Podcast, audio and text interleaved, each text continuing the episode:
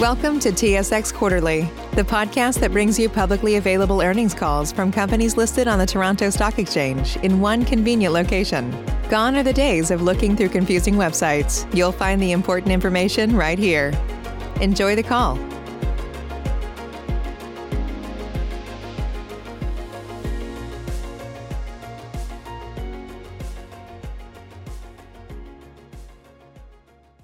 Good morning, everyone. Welcome to the Boyd Group Services, Inc. First Quarter 2021 Results Conference Call. Listeners are reminded that certain matters discussed in today's conference call or answers that may be given to questions asked could constitute forward-looking statements that are subject to risks and uncertainty related to Boyd's future financial or business performance. Actual results could differ materially from those anticipated in these forward-looking statements. The risk factors that may affect results are detailed in Boyd's annual information form and other periodic filings and registration statements, and you can access these documents at SEDAR's database found at sedar.com. I'd like to remind everyone that this conference call is being recorded today, Wednesday, May 12, 2021. I would now like to introduce Mr. Tim O'Day, President and Chief Executive Officer of Boyd Group Services, Inc. Please go ahead, Mr. O'Day. Thank you, Operator. Good morning, everyone, and thank you for joining us for today's call. On the call with me today are Pat Papadde, our Executive Vice President and Chief Financial Officer, and Brock Bulbuck, our Executive Chair. We released our 2021 first quarter results before markets opened today. You can access our news release as well as our complete financial statements and management discussion analysis on our website at boydgroup.com. Our news release, financial statements, and MD&A have also been filed on SEDAR this morning. On today's call, we'll discuss the financial results for the three-month period ended March 31st, 2021, and provide a general business update. We will then open the call for questions. The first quarter of 2021 continued to be significantly impacted by the COVID-19 pandemic, as business and mobility restrictions continued to impact demand for collision repair services. We continue to focus on health and safety practices, such as contact-free customer drop-off and pickup, enhanced vehicle and facility cleaning practices, social distancing, and wearing personal protective equipment to keep our employees and customers safe, all of which has been very important given the significant surge in COVID infections that occurred during the quarter. We continue to follow key practices that include deep cleaning facilities where an employee or potential or confirmed case of COVID-19 is identified, as well as defined processes for quarantining and testing in situations of potential exposure to help prevent the spread of the virus. As was previously communicated, beginning in January 1st, 2021, Boyd is reporting results in U.S. dollars. This change has been made in order to better reflect the company's business activities, given the significance of the U.S. denominated revenues. During the first quarter, we recorded sales of $421.6 million, adjusted EBITDA of $52.7 million, and net earnings of $7.7 million. Sales were $426.6 million, a 9.9% decrease when compared to the same period of 2020. This reflects a $19.4 million contribution from 56 new locations. Our same-store sales, excluding foreign exchange, decreased by 14.2% in the first quarter. Same-store sales, excluding foreign exchange, decreased by 12.6% on a days adjusted basis, recognizing one less selling and production day in the U.S. and Canada in the first quarter of 2021 when compared to the same period of 2020. Same-store sales declines in Canada were much more significant than same-store sales declines in the U.S., and unfavorable when compared to the fourth quarter of 2020.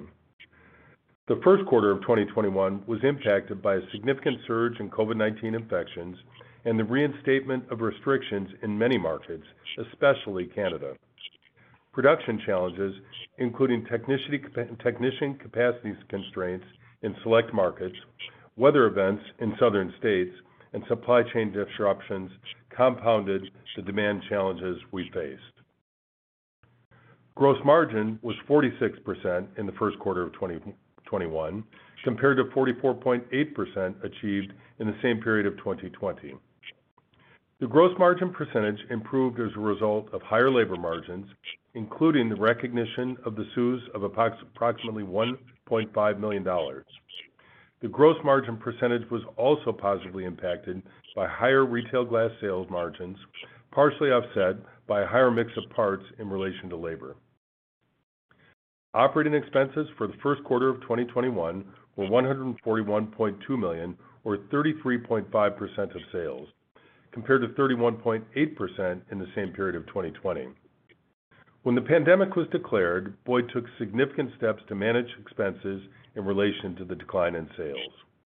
While many operating expenses were managed in relation to the decline in sales, certain expenses could not be reduced, such as property taxes and utility costs, which increased as a percentage of sales. Also impacting the beginning of 2021 is the seasonality of certain operating expenses, such as employee payroll taxes, which are typically highest in the first quarter of the year. In addition, continued location growth has resulted in increased operating expenses as a percentage of COVID-impacted sales.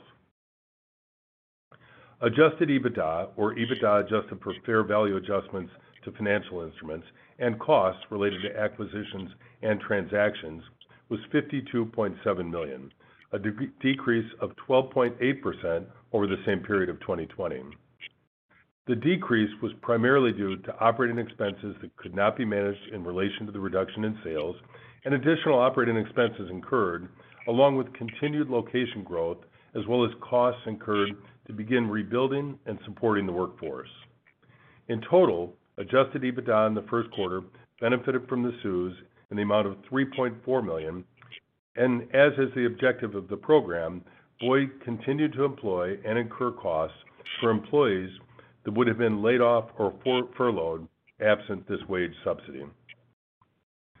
Net earnings for the first quarter of 2021 was $7.7 million compared to $17 million in the same period of 2020.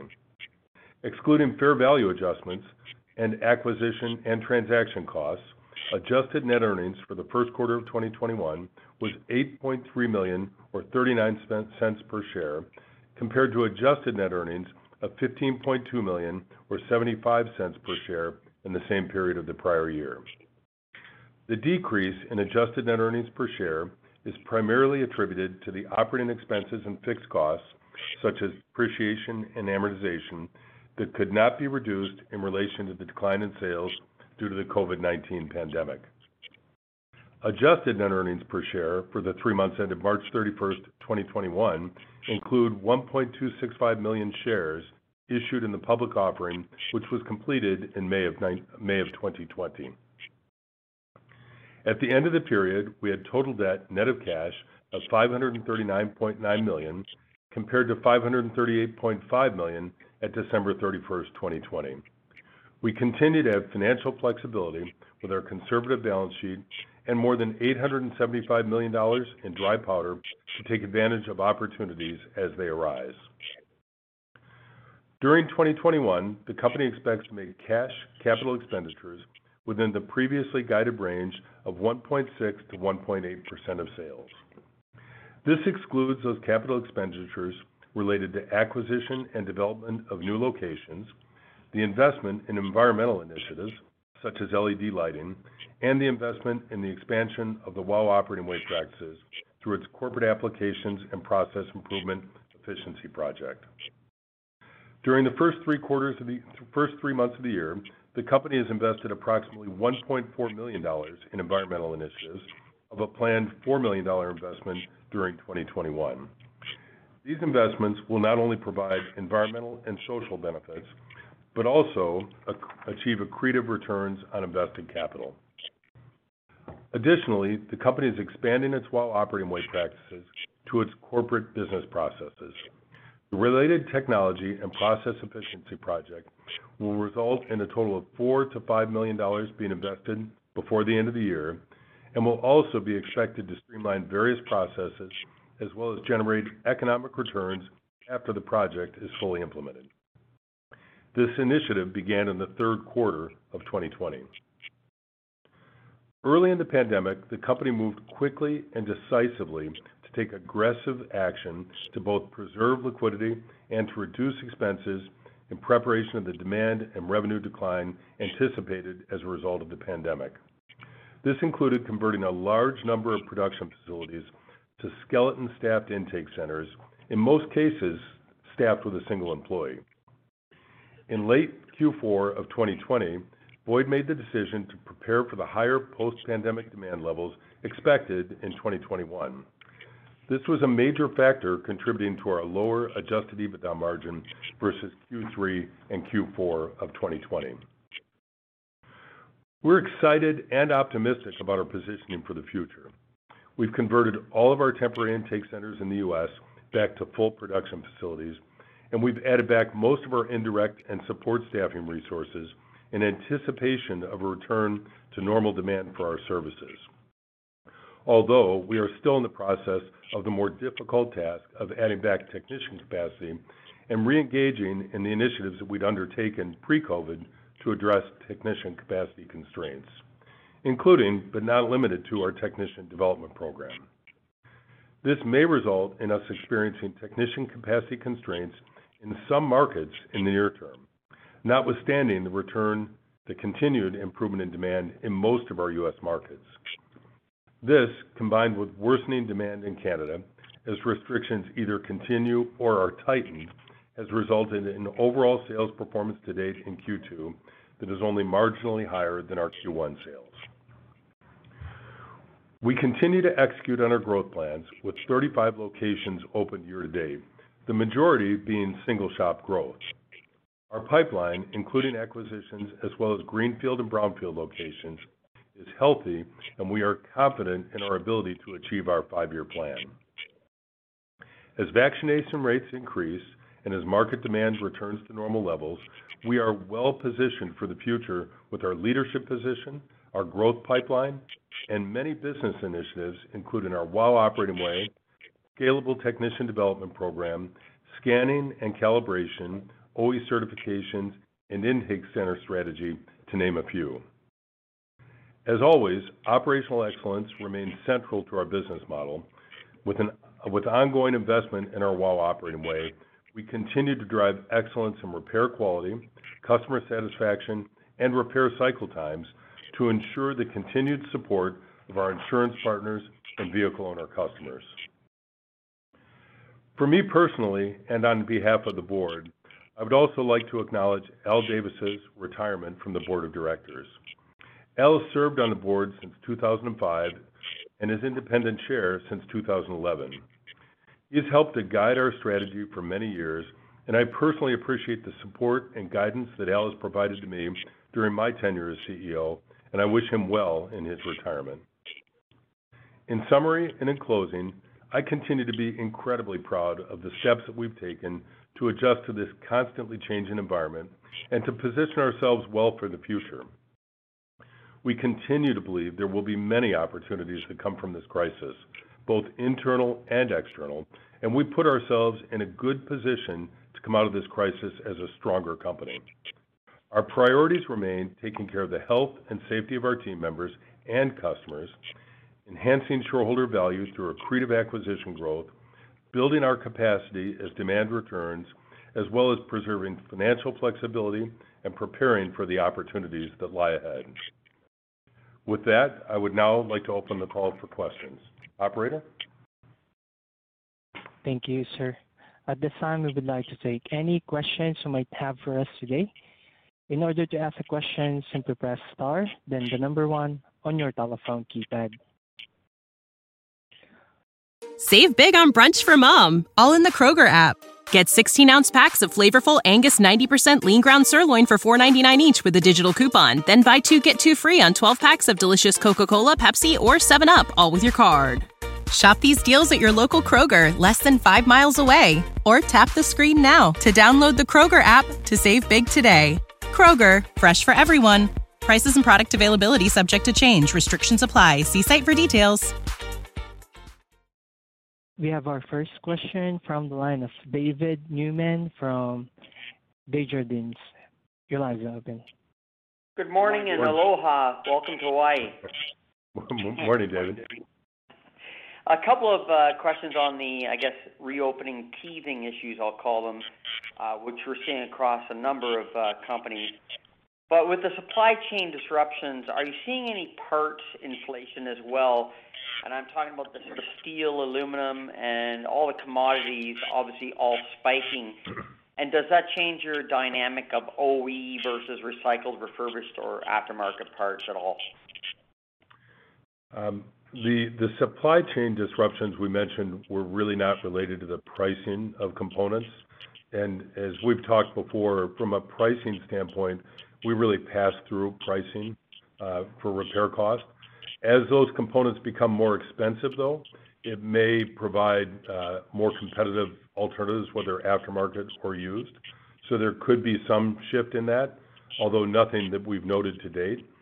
We have seen some parts availability issues that have been a challenge from manufacturers related to, I suspect some of it related to just the ability to get parts through the system and from overseas.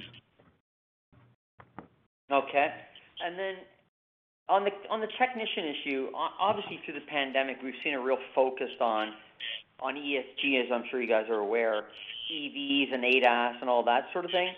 And how do you navigate going forward? And I would presume that this could actually accelerate consolidation. Just maybe thoughts on the near term, on training, compensation, and things that you've done so effectively in the past to secure technicians. And does that put you in kind of a, really competitive advantage versus your peers and consolidate the market?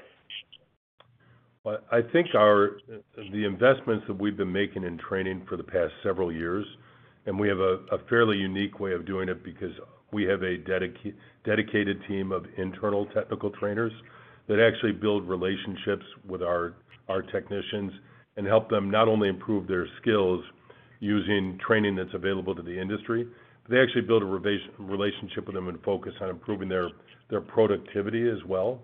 But we are very well prepared to continue to invest in our team members to make sure they have the technical skills to perform repairs as they become more complex, including issues related to ADAS, calibration, and matters such as that.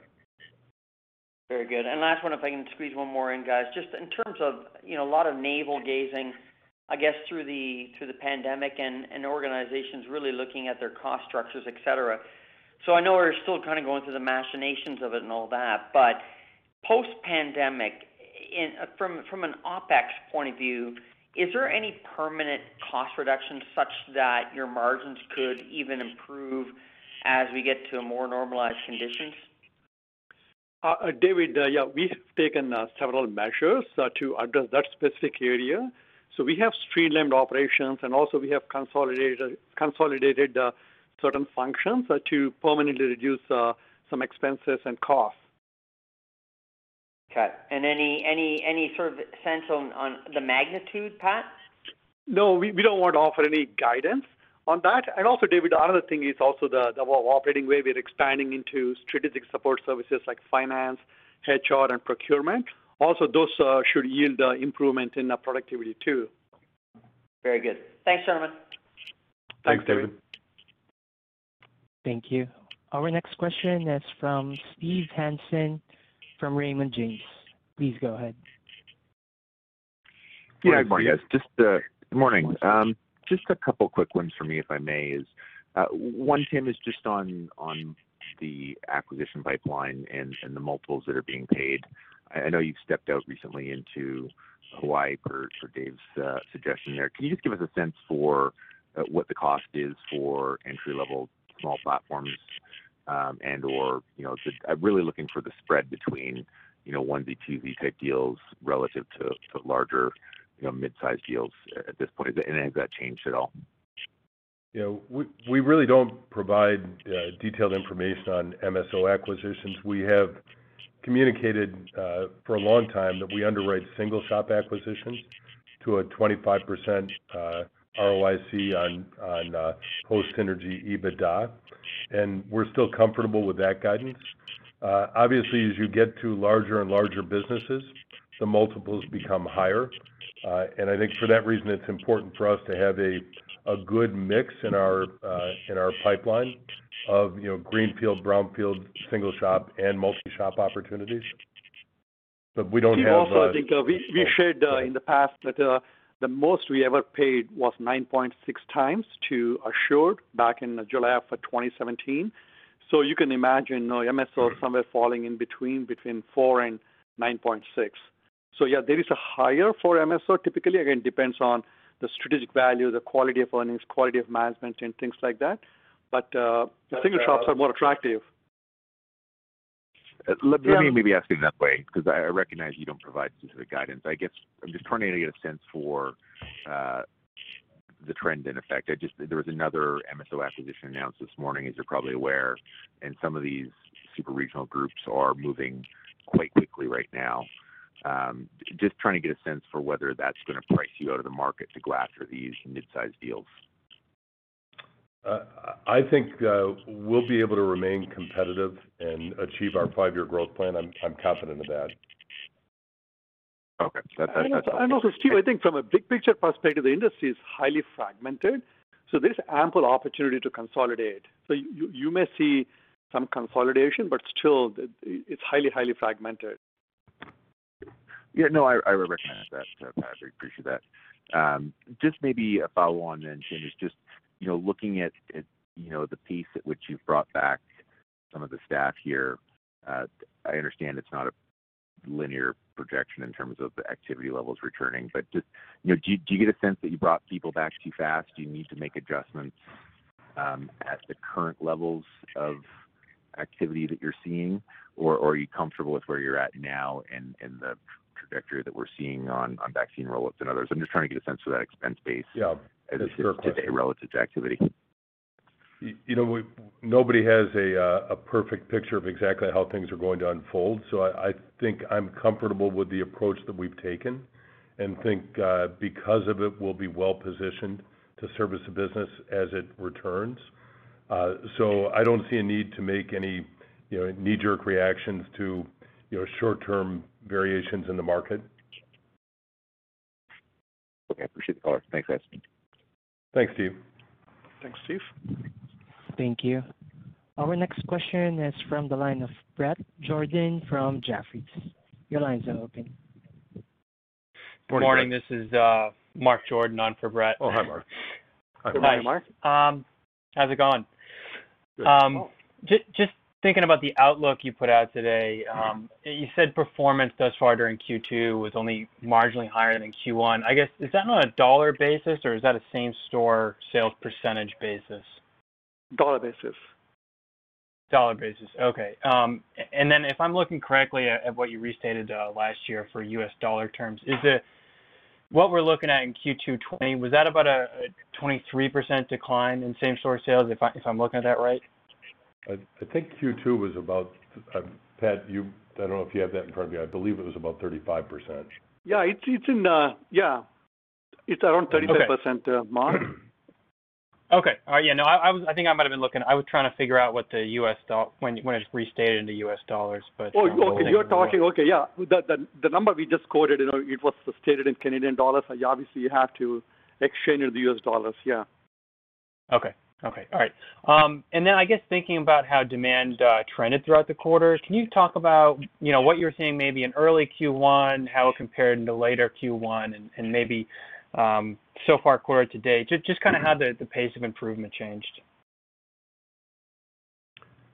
Well, I think I'm trying to think of what is it that we can specifically disclose. I mean, we have looked at data from CCC, and you know, clearly, we lapped the pandemic in the, you know, probably the second week of March. So we started to see year over year demand above what had had happened when the pandemic began to impact claim counts. But the first quarter overall, on the data that we've seen from CCC, was still down about 20% from historical norms, like if you compared it to the 2019 volume. But because the pandemic began to impact claim volumes in March of last year, we saw an uptick relative to prior year in the latter part of March.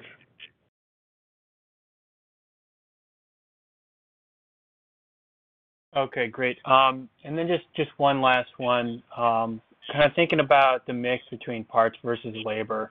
Can you break out what you're seeing there? And then I think in your report mentioned higher labor margins during the quarter. Is that primarily from the wage subsidy, or is there something more structural there? I think a little bit of it is the wage subsidy, but there's also, as I'd say, modified things last year. There was some near-term benefit related to that as well. For example, we had not really invested in the technician development program, which has a negative impact on labor margins in the early going. But we are increasing our investment in that area and have been really building that since the very early part of the year. Okay, great. Thank you very much for taking our questions. Thanks, yeah, Mark, one comment is, I think as you focus on this same-store sale growth or decline, I think one of the things I think you need to keep in mind is we do have a good chunk of business, around 9% business coming from Canada, and Canada is hit very hard. And you can go to the segment disclosure in the footnotes, and you can do your own calculation, how hard it was hit. For example, in Q1 of last year, we had $56.49 million, and in Q1 of this year, it's $37.27, and we added several locations in Canada. So you can get a good ballpark same-store decline in Canada. So you have to bake that in when you do the calculation. Okay, great. I'll take a look at that. Thank you. Thanks, Mark. Thanks, Mark. Thank you. Our next question is from the line of Maggie McDougall from Stifel. Your line's open. Good morning, Maggie. Good morning, Maggie. Hi, Maggie. Hi, good morning. Thanks for taking my question. We've had a bit of a development this last week with this pipeline outage, and reading about a number of states that are experiencing spikes in gas prices and pipeline-related shortages. I'm wondering if you're seeing any impact to your business from this, sort of event, and if you can help us understand both that and then some of the non-COVID related things that may have impacted you in Q1, such as the weather in southern U.S. Thanks. Yeah, I would say on the pipeline problem in the eastern part of the country, that's really very, very new, and we probably, if it is having an impact, I doubt we would even see it yet. Although it clearly would have the potential to have an impact on miles driven for some period of time. I'm not sure how long, but I'd say too early to understand on that one. The weather-related events that we were referring to were really we had some extreme weather in the southern states in the U.S. during the winter. The obvious one that got most of the press is what happened in Texas, which was ice storms and then significant power outages for several days. But that same storm was hitting other southern states. And as most people know, the southern states are not well prepared to deal with that type of weather event. So rather than plowing the streets, as would happen in northern markets, they really just shut down driving and activity stops. And that's really what we experienced in those states for a period of time during the winter. Thanks.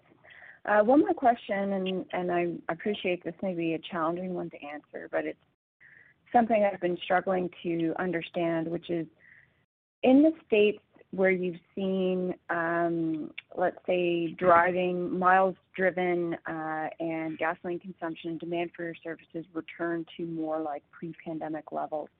Have you noted any change in driving patterns related to work from home, or just people sort of generally, doing more online shopping versus going into stores that could have an impact on demand for collision repair services? I think the main one, Maggie, would be the measure of congestion, which really is the sort of the morning commute and morning and evening commute, and probably ties into schools being open as well, which puts pressure on traffic. And while there's been improvement, if you will, there's been improvement in congestion. It's gotten better for the collision repair industry. In most markets, it's still not back to normal levels. But I think we're still early on in many places with the recovery. Vaccination rates have increased significantly in the past few months, and they'll continue to. So I think we'll just have to wait and see what happens in terms of the pressure on congestion with a normal commute. Maggie, in the U.S., I think we don't have large enough sample at this point in time. It's too early. But if you look at other countries, China and Australia, where things have reasonably gone back to normal levels, there I think the frequencies have gone back to historical levels. So if you use that as a proxy, I think that might offer you some clues. Yeah, that's really good to know, Pat. Thank you very much. I'll get back in the queue if I have more questions. Thanks, Maggie. Thank you. The next one is from Kate McShane from Goldman Sachs. Please go ahead. Kate. Hi, Kate. Good morning. Thanks for taking my question. I was wondering if we could better understand the quarter-to-date composition. I know it's only slightly better so far compared to Q1, but can you talk at all to specifically how it's being driven, if the U.S. is that much better and Canada stayed similar or has gotten worse?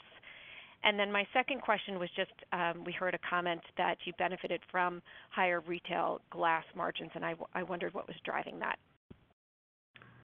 Yeah, I would say on the relative difference between Canada and the U.S., Canada, as many people know, Canada's been on an extraordinarily tight lockdown, and that has absolutely impacted miles driven and claims in Canada. So we're not seeing the reversal of that trend in Canada. In fact, as we communicated, we actually saw lower demand in Q1 than we saw in Q4 in Canada. So hopefully that addresses that question. On the glass, we've had good performance out of our auto glass business, our retail auto glass business, and it does have higher margins than our collision business. So the comment was really just positive performance out of our auto glass business with relatively higher margins. Thank you. Thanks, Kate. Thank you. Our next question is from the line of Jonathan Lammers from BMO Capital Markets. Good morning, Jonathan. Good morning. To clarify, have you continued to reopen repair centers into Q2? And if so, is that being done at a rate that makes the fixed OPEX go up faster than the marginal increase in sales? We really made the decision to reopen all U.S. centers late last year, and that has now occurred. And because business is not yet at normal levels across all of our markets, it does increase fixed costs. So does that answer your question? I think so. It sounds like everything was reopened at the end of Q4. So in the U.S., Jonathan, in the U.S. Yeah. In the U.S., not in Canada, but in the U.S., yeah, we have converted all the production centers. When they were converted back to intake, they're converted back to production in the U.S. But in Canada, we still have not done that completely. Okay, thank you. And a thematic question. My understanding is that one way that Gerber and Boyd add value to the insurers is by handling some of the claims processing work. I'm reading that the insurers are increasingly deploying AI-based software solutions for claims processing. So my question is, does that help or hurt your ability to add value to the claims process versus the average repair center, this AI-based claims processing? That's a good question. I think the insurers are really trying to move toward more touchless claims, processing claims as seamlessly as they can. In a direct repair environment, we would be writing the, writing the estimate and submitting it to the insurer, and the insurers on a growing basis would use AI tools to evaluate whether our estimates appear to be reasonable. And then if they're not, they may provide us feedback on that. We do have some both staff and technology we use to evaluate our estimates, and we review those before they get to our insurer. So it should put us in a position of having fewer estimates either being reviewed or fewer issues found when they are reviewed. So I think we still have an advantage in that area. Okay, thank you. Thanks, Jonathan. Thank you. The next one is from the line of Zachary Evershed from National Bank Financial. Your line's open. Good morning, Zachary. Good morning, everyone. Good morning, Zach. So great questions so far, so I'll go a little bit more out there, and feel free to punt on the question if you don't feel like answering. But would you care to comment on legislation in a few states now that's looking to require OEM repair procedures and how that might affect Boyd? Sure. We follow OEM repair procedures today, and all of our locations have access to OEM repair data. And repair research is a key part of any repair, and as is following OE repair requirements. So it should have no impact on us. So the legislation really doesn't change what we would do. And if the like, kind, or quality clause ends up being a Trojan horse for OEM part sales, since you guys are a pass-through on parts cost for repairs, that should have no impact either? Well, yeah, I think that, and you're really referring to OE position statements where they say you need to use an OE part. Is that what you're referring to? Or like kind of quality. I mean, some of the OEs are even taking a more aggressive position on used parts as not being appropriate for the repair. But I think the aftermarket is protected, and I think in order to keep repair costs down, we need to continue to evaluate and use cost-effective, quality alternative parts where it makes sense. So I think that's those are usually position statements by the OEs rather than mandates, and I think the mandates would be a little bit more difficult. So if we were forced to only use OE parts, then I think the risk is that it could increase repair costs and potentially impact total loss rates. But I think there will be a fair amount of market pressure to continue to have a healthy alternative part market. Makes sense. Thanks very much. I'll turn it over. Thanks, Zachary. Thank you. Thank you. We have a follow-up question from Steve Hansen from Raymond James. Please go ahead. Yeah, thanks, guys. Just to follow up on some of the, I guess, mused changes to capital gains taxes that are coming down the pipe in the U.S. Is that entered any of your discussions thus far? I guess, ultimately trying to figure out here, are there more sellers that are willing to contemplate getting off their facilities in the shorter term because of some potential changes to capital gains taxes, and does that increase your pipeline at all, or is it just a moot point? Thanks. Steve, it should. And again, obviously, sellers won't come and outright say that, but I think it should. And as you know, that legislation is still at the proposal stage, and if it comes to pass, I think certainly it should have an impact. We'll have more motivated sellers in the shorter term. Okay, but it's not really entered into any of the discussions as far. I guess you're not seeing any discernible change in your interest in selling thus far. So more steady course. So we don't talk specific details, but our pipeline is very robust. So we can tell you that. But beyond that, we don't know what's motivating the sellers. We have a number of conversations, but we don't get into that level of disclosure. Okay, helpful. Thanks, guys. Appreciate that. Thanks, Steve. Thank you. another question from Daryl Young from TD Securities. Morning, gentlemen. Hello. Just one quick one from me. With regards to the technician shortage, has there been a net outflow of technicians during the pandemic from the industry, just individuals that may have been laid off in the early days and shifted into a new career path? And then I guess second to that, has the rate of poaching between large MSOs of technicians changed at all during the pandemic? On the first question on the net outflow, I haven't seen any data on that. I do know, and most people have read about this, but the participation rate in the workforce is pretty low right now, and there are a lot of enhanced unemployment benefits, and many states that don't even require that you're actively looking for employment to continue to collect unemployment. So I think that's making it difficult for employers to staff up. In the U.S., those benefits are scheduled, at least the federal portion of those benefits, are scheduled to end in October. So that will probably help improve the participation rate in the workforce.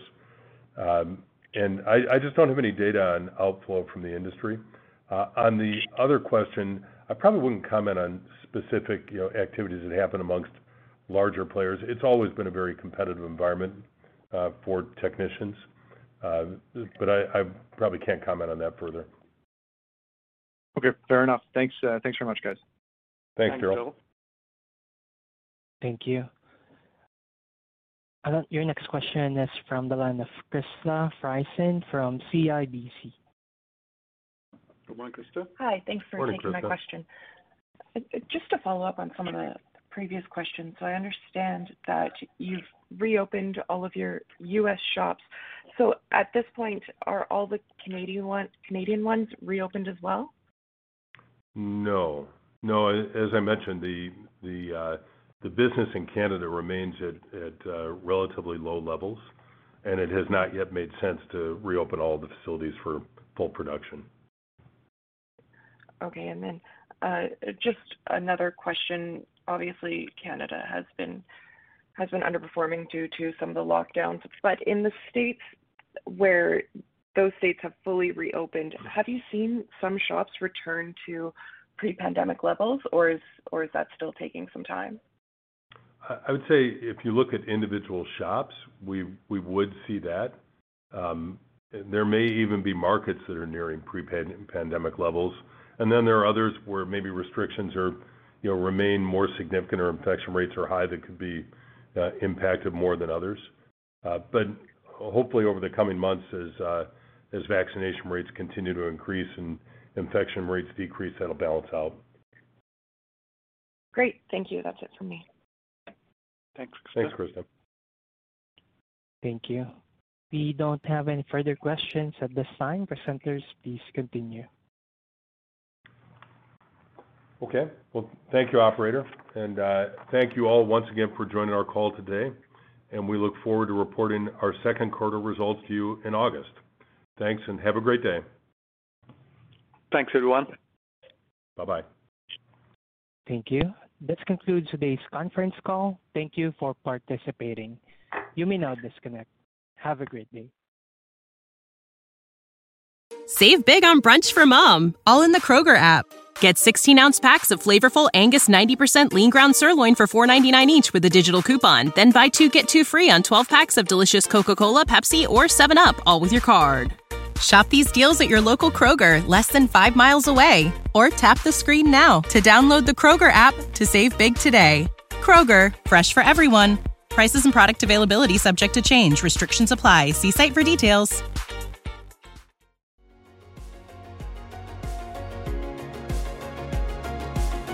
Thank you for listening to TSX Quarterly. If you enjoyed the cast, remember to leave a good rating. And remember, for any additional inquiries, please consult the company's investor relations section on their website.